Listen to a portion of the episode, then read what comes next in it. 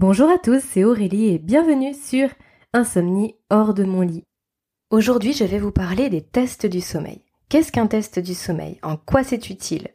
En quoi parfois il faut être peut-être vigilant vis-à-vis de ces tests-là? Bref, tout ce que j'ai pu apprendre mais aussi expérimenter par rapport à ces fameux tests du sommeil.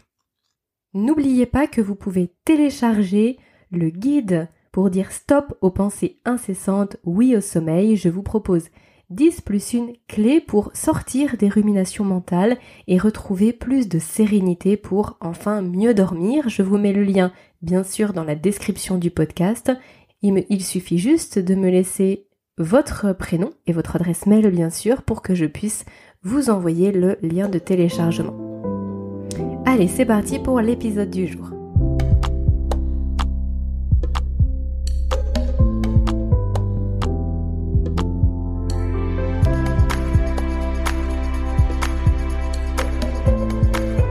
Alors déjà, qu'est-ce qu'un test du sommeil?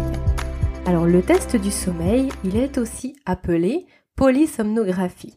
En fait, la polysomnographie, c'est un examen qui permet euh, d'enregistrer différentes données physiologiques lorsque vous dormez. Donc en fait, ça va euh, collecter un certain nombre de données qui vont être bah, par exemple le rythme respiratoire, le rythme cardiaque, euh, vous allez avoir un électroencéphalogramme, on va aussi regarder l'activité de vos yeux ainsi que la tension musculaire. Donc c'est un examen qui se veut assez complet et qui va se pratiquer soit à l'hôpital, soit à domicile. Alors ça peut se pratiquer à domicile si ben, la, personne ne peut pas physiquement, je veux dire, se déplacer, ou alors si à l'hôpital, ils n'ont pas la euh, capacité, euh, je veux dire, en place euh, pour vous recevoir. Donc comment ça se passe? En fait, vous allez si vous, si vous pratiquez un test du sommeil, vous allez être branché avec des électrodes un petit peu partout. Donc vous en avez sur le, sur le crâne, bien sûr, au niveau de, de la tête. Mais vous en avez aussi au niveau des, des, jambes, en fait, vous en avez un petit peu partout sur le corps pour justement qu'on puisse étudier bah, tout ce que je vous ai cité précédemment et ensuite euh, analyser ces données-là. Le test du sommeil il ne se fait pas juste sur la, volonté de, la personne. Il faut qu'il vous soit prescrit. Donc en général, c'est votre médecin généraliste qui va vous prescrire un test du sommeil. Alors à quoi sert cet examen? À quoi sert la polysomnographie? Eh bien, tout simplement à détecter une anomalie, une pathologie particulière par rapport au sommeil. Alors certains troubles du sommeil sont, euh, connus euh, par la personne, par son entourage depuis toujours, comme par exemple le somnambulisme ou la narcolepsie. C'est vrai que ce sont des troubles qui sont visibles, on va dire. Euh, on va savoir si un enfant il est somnambule, on va savoir si on bah justement pour les, narcoleptiques, ils vont savoir en fait qu'ils peuvent s'endormir à tout moment de la journée. ce ne sont pas des choses qui peuvent rester pendant des années et des années cachées. Par contre, certains troubles du sommeil, comme par exemple l'apnée du sommeil, peuvent passer inaperçus pendant longtemps. Et c'est grâce à ce test-là qu'on va pouvoir mettre à jour ce, trouble et du coup euh, agir en fonction. Et c'est d'ailleurs le but principal du test du sommeil, c'est de pouvoir dire si oui ou non vous faites de l'apnée du sommeil. Alors l'apnée du sommeil, c'est quelque chose qui euh, visiblement est de plus en plus fréquent et dont la personne ne se rend pas compte. Ça arrive donc pendant les phases de sommeil. Et en fait, en fait au niveau du, du système respiratoire, il y a toute une partie qui n'est pas assez tonique pour tenir et en fait qui va venir bloquer la respiration. Donc ça peut être dangereux, ça peut être grave et surtout c'est extrêmement fatigant. C'est-à-dire que les personnes, certaines personnes vont réussir à dormir par exemple 7 ou 8 heures et vont être fatiguées comme si elles en avaient dormi 2 ou 3. Et en fait, quand cette situation-là se, répercute dans le temps, ça peut vouloir dire qu'il y a de l'apnée du sommeil. Parce qu'effectivement, la personne dort, mais le cerveau n'est pas oxygéné correctement. Donc il ne peut pas se régénérer correctement. Et du coup, le sommeil n'est jamais vraiment récupérateur. C'est vrai pour le cerveau, mais c'est vrai du coup pour l'ensemble du corps. Grâce au test du sommeil, on peut savoir si la personne fait une, petite apnée du sommeil ou une apnée du sommeil vraiment plus sévère. Et visiblement, il y a des traitements par rapport à ça. Alors l'idée ici, c'est pas de, parler en long en large de l'apnée du sommeil, mais en tout cas, c'est un des éléments qui est mis en avant, euh, qui peut être mis justement à la lumière grâce au test du sommeil et qui est important de détecter. Le test du sommeil peut aussi mettre en avant euh, d'autres soucis qui peuvent expliquer une fatigue inexplicable finalement. C'est-à-dire que la personne n'a pas l'impression de se réveiller la nuit comme je le disais et pourtant elle est, fatiguée en permanence. Donc la plupart du temps, votre médecin, il va vous faire faire des, un, bilan sanguin, il va vous faire faire des, des, analyses, des tests pour vérifier que vous n'avez pas de, de carence, qu'il n'y a rien par exemple au niveau de la thyroïde, enfin il y a beaucoup de choses à, à vérifier comme ça. Mais le test du sommeil va pouvoir être là en complément pour dire, bah, par exemple, euh, vous avez l'apnée du sommeil, on vient d'en parler, mais c'est possible aussi qu'ils mettent en évidence le syndrome des jambes sans repos. On parle aussi de la maladie de Willis Segpon. Et ça, c'est pareil, on peut ne pas s'en apercevoir. C'est-à-dire que certaines personnes vont avoir ces mouvements des jambes, donc juste pour expliquer ce que c'est, c'est simplement les jambes qui vont, euh, qui vont bouger. En fait, vous allez ressentir le besoin incontrôlable de bouger. En principe, ce sont les membres inférieurs, mais j'ai déjà lu que de façon plus sévère, ça peut aussi toucher les membres supérieurs. Mais en tout cas, le syndrome des jambes sans repos, c'est, comme son nom indique, surtout les jambes. Ça peut être aggravé par le froid, par le stress, et vous avez ce besoin incontrôlable de bouger les jambes. Ça peut être le cas quand vous êtes en situation, en position, pardon, assise, et ça peut être le cas la nuit alors en quoi c'est gênant la nuit? Bah tout simplement c'est que ça occure des réveils nocturnes plus fréquents et parfois plus importants. Donc ça peut vous couper par exemple dans vos phases. Ça peut réduire les phases de sommeil profond et ça peut bah, accentuer les micro-réveils, vous savez qu'on a euh, de façon tout à fait naturelle tout au long de la nuit, mais dont on ne se rend pas compte. Mais là, si les, les, les jambes bougent à ce moment-là, ça peut vous réveiller pour de bon sans que vous ne sachiez pourquoi finalement. Donc les tests du sommeil peuvent mettre ça en évidence. Ça peut mettre en évidence aussi quelque chose qui euh, visiblement est extrêmement euh, désagréable, voire même parfois traumatisant, c'est ce qu'on appelle la paralysie du sommeil. Les paralysies du sommeil, c'est la sensation d'être coincé dans son propre corps, coincé dans son rêve. alors moi, j'ai jamais vécu ça. visiblement, c'est quand même assez fréquent. Les chiffres semble dire que à peu près 40% de la population a déjà vécu ça ou vivra un jour ça dans sa vie. Donc c'est vraiment le fait de... On a l'impression qu'on se réveille, sauf qu'en fait on a le corps paralysé, on ne peut pas bouger dans son corps. Et donc c'est comme si on était euh, coincé dans un rêve, comme si on ne pouvait pas se réveiller, et la plupart du temps, visiblement, c'est accompagné d'une sensation d'étouffement. Donc ça peut vraiment être traumatisant. Je connais quelqu'un qui, euh, qui souffre de ça parfois, c'est visiblement accentué en période de stress intense et euh, ça peut créer une angoisse du coucher, ça peut créer une, véritable angoisse du sommeil, de peur de se retrouver dans cette situation-là. Cette situation, elle est en réalité pas dangereuse, mais la, perception de la personne à ce moment-là est très très intense. En fait, ça s'explique dans le sens que lorsqu'on est, ça, ça arrive en fait quand on sort d'une phase de sommeil paradoxal. Quand on est dans une phase de sommeil paradoxal, on a le corps qui est, de façon naturelle, paralysé. La phase de sommeil paradoxal, pour rappel, c'est la phase de rêve, hein, c'est quand on rêve. Et donc le, phénomène d'évolution a permis que lorsqu'on rêve, on a une activité cérébrale qui est tellement intense que si on avait le corps qui voulait suivre ce qui se passe dans notre cerveau, on pourrait bah, blesser les, autres personnes autour de nous et se blesser soi-même. Et du coup, par un phénomène euh, extrêmement bien pensé par Mère Nature, le corps ne bouge pas pendant les rêves. On est, on a tout le tonus musculaire qui est euh, relâché. En fait, on est dans l'incapacité de bouger. Et du coup, quand on sort de cette phase de sommeil paradoxal, qu'on enchaîne avec une autre phase, eh bien en fait on a, on a une alternance dans le cerveau qui permet de redonner de la tonicité à nos muscles et la capacité de bouger. Or, parfois, on sort de la phase paradoxale au niveau du cerveau et il se passe un certain laps de temps avant que le corps puisse se remettre à bouger. Donc c'est une anomalie, mais c'est pas une anomalie qui est dangereuse et on ne reste pas euh, des heures dans cette situation-là. Mais par contre, c'est vécu de façon euh, très très traumatisante par la personne. Et bien ça, c'est mis aussi en évidence lors des tests du sommeil. Ils sont capables de le voir. Donc les tests du sommeil sont intéressants pour déceler un trouble particulier ou pour expliquer une fatigue qui semble inexplicable. C'est-à-dire qu'on se couche pas plus tard, on dort un certain nombre d'heures et pourtant on est fatigué. Voilà, là on peut trouver des explications en tout cas.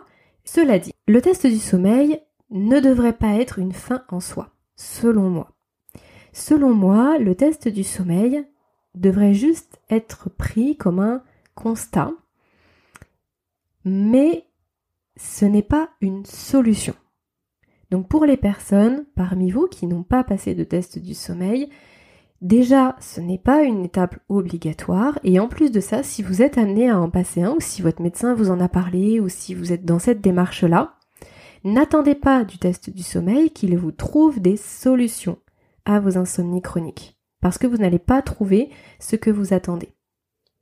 Au mieux, la personne qui va vous faire passer votre test du sommeil ou alors votre médecin traitant, le médecin généraliste, peut éventuellement vous donner un agenda du sommeil à remplir. Alors j'en ai déjà parlé dans une newsletter précédente, je vous avais expliqué ce que c'était que l'agenda du sommeil et je vous avais expliqué ce que j'en pensais, à savoir que selon moi c'est vraiment pas du tout assez complet pour se sortir de l'insomnie chronique. Pour moi c'est vraiment juste euh, presque un petit pas mais ça nécessite beaucoup, beaucoup d'améliorations et de, modifications personnelles, mais je vais pas revenir là-dessus, j'aurai peut-être l'occasion de vous faire un podcast dédié justement à cet agenda du sommeil. Toujours est-il, c'est que le test du sommeil n'est pas une solution à l'insomnie chronique, à moins que bien sûr il vous détecte une apnée du sommeil et qu'ensuite vous soyez traité pour ça. Mais sinon, si vous n'avez pas une pathologie particulière comme celle que je viens de citer, si vous êtes en insomnie chronique parce que, par exemple, vous avez, vous avez une, vous êtes désynchronisé au niveau de votre rythme veille, sommeil. Si c'est parce que votre alimentation n'est pas une alimentation sommeil, si c'est parce que vous pensez trop, vous cogitez trop, si c'est parce que vous êtes trop exposé aux écrans, euh, si c'est parce que la, la température de la chambre n'est pas adéquate, bref, tous les petits facteurs qui cumulés permettent le sommeil, si tout ça c'est pas euh, calé que c'est à cause de ça que vous avez des insomnies chroniques. Je pense vraiment surtout aux personnes qui cogitent énormément et qui n'arrivent pas à, justement à, contrôler ces tourbillons de pensée qui les entraînent toute la nuit à, à, réfléchir et qui ne leur permettent pas de sombrer dans le sommeil. Ça ne pourra en aucun cas vous aider.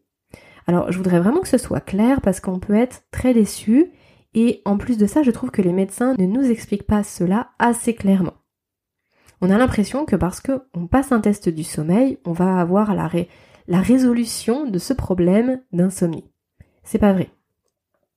Si, on ne souffre pas vraiment d'un problème important, comme ce que je vous ai cité, on va finir soit avec un agenda du sommeil, voilà, euh, soit avec des cachets que le médecin voulait nous prescrire. On va se retrouver avec des antidépresseurs, on va se retrouver avec des anxiolytiques, avec des somnifères, ce qui est le plus fréquent. Et du coup, retour à la case départ, surtout si on ne veut pas ou plus prendre de cachet.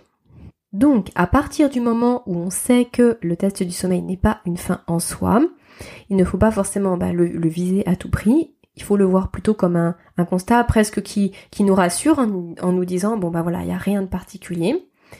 Mais il faut presque le prendre plus comme un point de départ.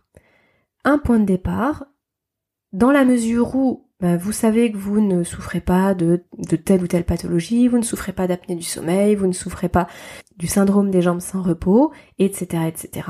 Donc, vous allez pouvoir mettre en place votre protocole pour rétablir votre équilibre veille-sommeil, pour euh, être plus en phase avec votre rythme circadien et pour travailler sur toute la partie psychologique de lâcher prise, pour euh, faire cesser justement ces, ruminations mentales, etc.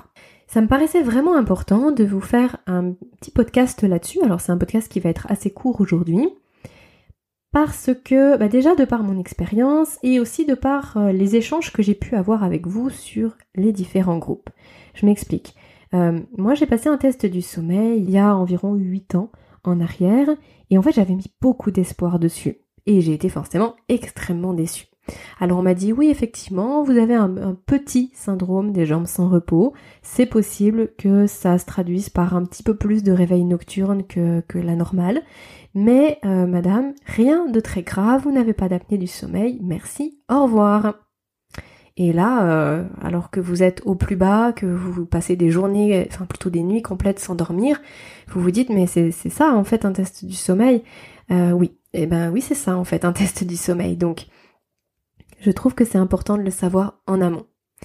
Et du coup, euh, j'avais pensé mais vous en parler justement lors d'un podcast et en préparation de ce podcast-là, j'avais mis quelques posts sur différents groupes euh, sur Facebook et en demandant justement s'il y avait eu des, retours d'expérience, des, témoignages de certaines personnes parce que je me suis dit bon, moi ça fait 8 ans, peut-être qu'entre-temps les choses ont changé, peut-être qu'il y a des personnes pour lesquelles ça a été euh, extrêmement positif. Et le fait est, c'est que pas du tout. Euh, dans le sens où toutes les personnes qui m'ont répondu m'ont toutes dit que ça n'avait strictement rien changé à leur insomnie. Et en fait, de la manière dont, chacune des personnes m'a répondu, je me suis rendu compte qu'elles avaient été finalement dans la même attente que moi, que ça puisse changer quelque chose dans leur vie. Et en fait, pas du tout. Donc, euh, bah, je n'ai pas de témoignage positif finalement à vous donner par rapport à ces tests du sommeil. Alors après, vous allez peut-être me dire, oui, c'est un petit peu facile dans le sens où les groupes sur lesquels j'ai posé la question, ce sont des groupes où les personnes sont bah, encore dans des troubles de sommeil, sont encore insomniaques et n'ont pas résolu ce, problème-là aujourd'hui. Donc forcément, ça veut dire qu'ils sont toujours dans cette démarche-là et que ça n'a rien changé pour elles. Certes, c'est vrai, mais en même temps, c'est quand même surprenant de se dire, enfin si on part du principe que le test du sommeil peut révolutionner la façon de, voir ses nuits et sa façon de dormir, c'est quand même surprenant que toutes les personnes qui passent des tests du sommeil bah, se retrouvent encore justement à chatter sur ces groupes et, et n'ont pas, euh, pas tiré un trait sur leurs troubles du sommeil si c'était si miraculeux que ça.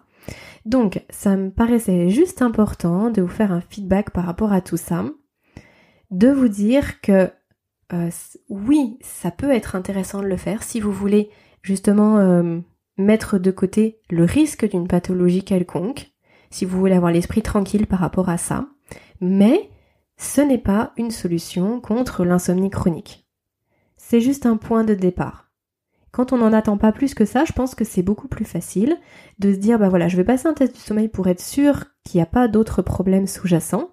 Et par contre, à partir de là, je mets en place toutes les choses nécessaires, mon, mon hygiène de sommeil, comme j'aime bien l'appeler, pour me débarrasser de mon insomnie chronique. Je prends les choses en main parce que il ne faut pas oublier que la solution, elle viendra jamais de l'extérieur, à moins que vous souhaitiez prendre des médicaments. Mais la solution, elle viendra toujours de vous, de ce que vous faites. C'est vous, en fait, qui êtes maître de votre santé, de votre vie et de votre sommeil. Et d'ailleurs, c'était, ça m'a parfois fait sourire, même si c'est pas dans le sens rigolo, mais euh, les gens me, disaient non, pour moi, le test du sommeil n'a pas marché. Et donc c'est assez rigolo parce que du coup, c'est vrai que c'est comme si on s'attendait à ce que les choses, elles, fonctionnent sur nous, c'est-à-dire qu'en gros, on n'a pas le contrôle, et c'est de l'extérieur qu'il y a quelque chose qui nous fait dormir. Donc comme si le test du sommeil devait, euh, in fine, nous faire dormir, au même titre qu'on prend un médicament pour nous faire dormir. Sauf que non, en fait, ça marche pas comme ça. Euh, j'ai vraiment hâte de vous faire un podcast sur l'ensemble des médicaments qui sont prescrits. Mais voilà, ça s'annonce être un gros podcast et j'ai encore des choses à creuser là-dessus. Donc voilà, ce sera pour, euh, c'est pas pour aujourd'hui. Mais toujours est-il, c'est que ce ne sont pas des solutions viables sur le long terme. Ce ne sont pas des solutions qui sont bonnes pour votre santé. J'en ai fait les, frais, hein, je sais exactement de quoi je parle. Et la solution, elle est en vous. La solution, elle euh, vient de vos habitudes, elle vient de votre hygiène de sommeil, elle vient de ce que vous faites dans votre journée et c'est ça qui prépare votre nuit ou ça vient aussi de ce que vous ne faites pas. Par exemple, euh, certaines personnes qui me disent moi Aurélie, je, je juste euh, je pense trop et il y a rien à y faire et il y aura jamais rien à y faire. Ok, bah si la personne elle part dans cet état d'esprit là, effectivement, si elle se dit qu'il y aura rien à y faire et que de toute façon elle ne mettra jamais en place des, solutions pour euh, changer ça, bah effectivement, elle restera toujours dans de l'insomnie chronique.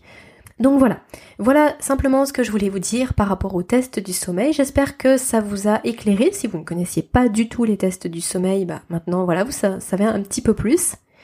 Euh, je dis pas du tout que c'est inutile, attention, hein, vraiment je voilà, pense que vous avez bien compris mon propos.